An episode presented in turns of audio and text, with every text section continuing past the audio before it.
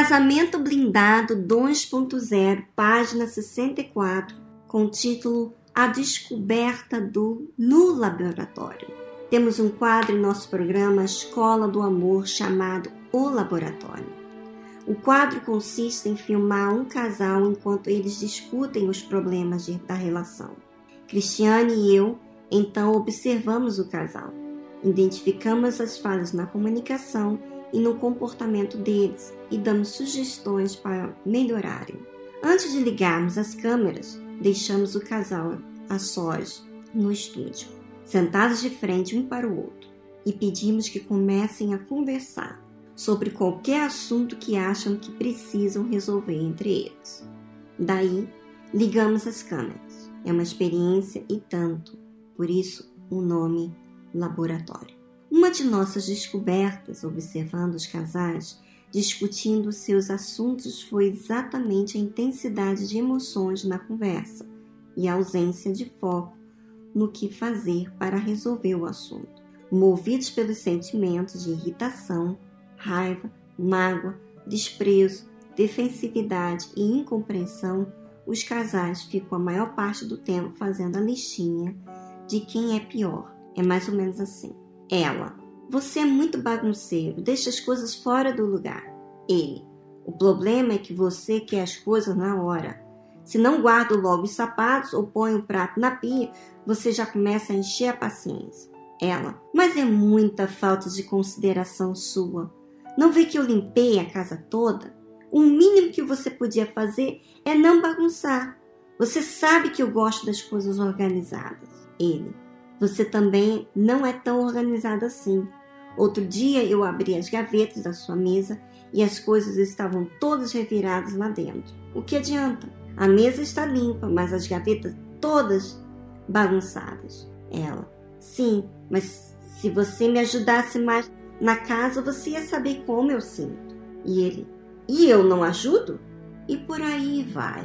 10, 20, 30 minutos passando de um problema para o outro. Veja que a conversa nunca foca no problema, nem no que irão fazer para resolvê-lo.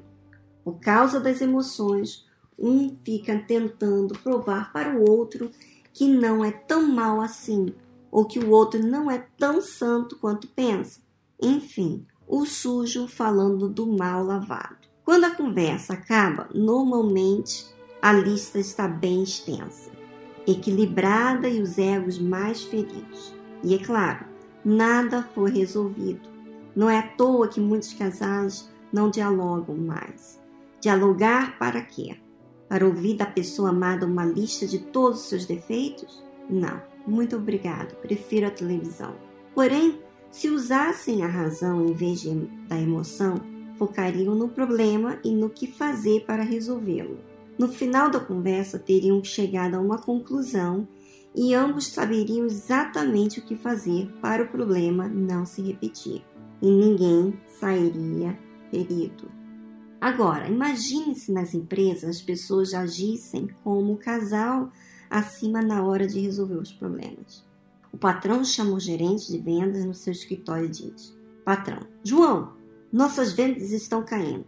João, pois é, porque você não levanta dessa cadeira confortável, aí vem nos ajudar? Talvez as vendas não continuassem tão mal assim. É claro que a conversa nunca iria partir para esse nível emocional, até porque ela acabaria bem rápido. João, você está demitido. Passe no RH. Como o João não quer ser demitido, nem o patrão quer perdê-lo, os dois focariam em estratégia para melhorar as vendas. Usariam a inteligência e a razão e não os sentimentos ou a emoção, ainda que os últimos sejam reais e presentes. Emoção é a ferramenta errada para resolver problemas no trabalho e também no casamento. O que eu sinto sobre um problema não importa. O que importa é o que vou fazer sobre o problema. Ninguém sente, entre aspas, a solução de um problema. O João não chega para o patrão e diz: Deixa comigo, já estou sentindo que as vendas vão subir. Se o fizesse, lá iria ele passar no RH de novo. Solução se encontra pensando, raciocinando, chegando a conclusões e agindo sobre elas. nunca sentindo, usando a razão e não a emoção para resolver problemas. As empresas mantêm dezenas, centenas, até milhares de funcionários unidos em um só objetivo, mesmo sem se amarem. Com certeza, um casal que se ama inteligentemente também pode se beneficiar dessa mesma ferramenta para se manter junto e resolver seus problemas.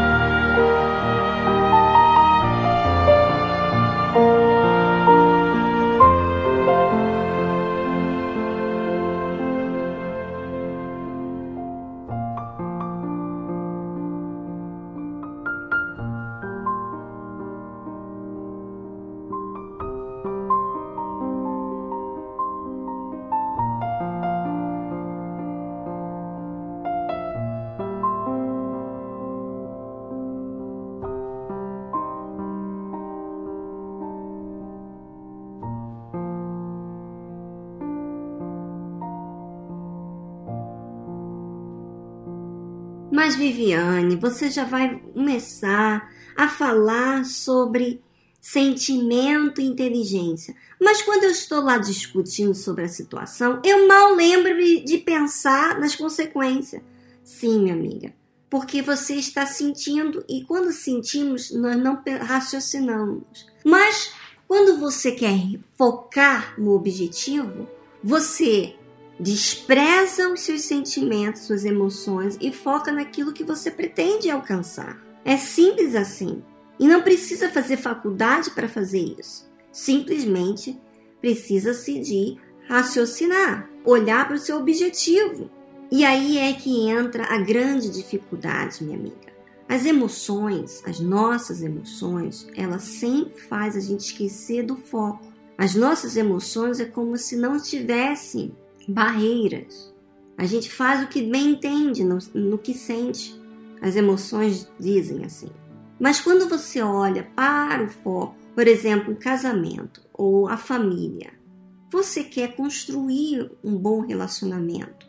Seja você também no trabalho e também com Deus. Quando você quer apenas focar até as suas emoções, você está falando com Deus e você começa a falar: olha, meu Deus, aquela pessoa só faz me machucar, e ela faz isso, e ela faz aquilo, não sei o que.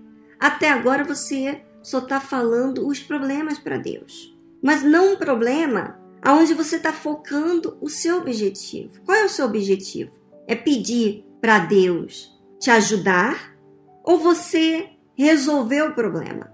O seu pedido é você mudar, porque não depende da outra pessoa mudar. Você não pode esperar pela outra pessoa mudar, né? Mas você pode ser mudada. E você está sendo incomodada. Você está levando um peso sobre si. E esse peso, por quê? Você está sentindo. Então não adianta você só expor o problema alheio para Deus.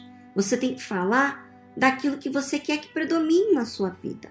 Que você não quer ser mais essa pessoa que fica guardando as suas coisas.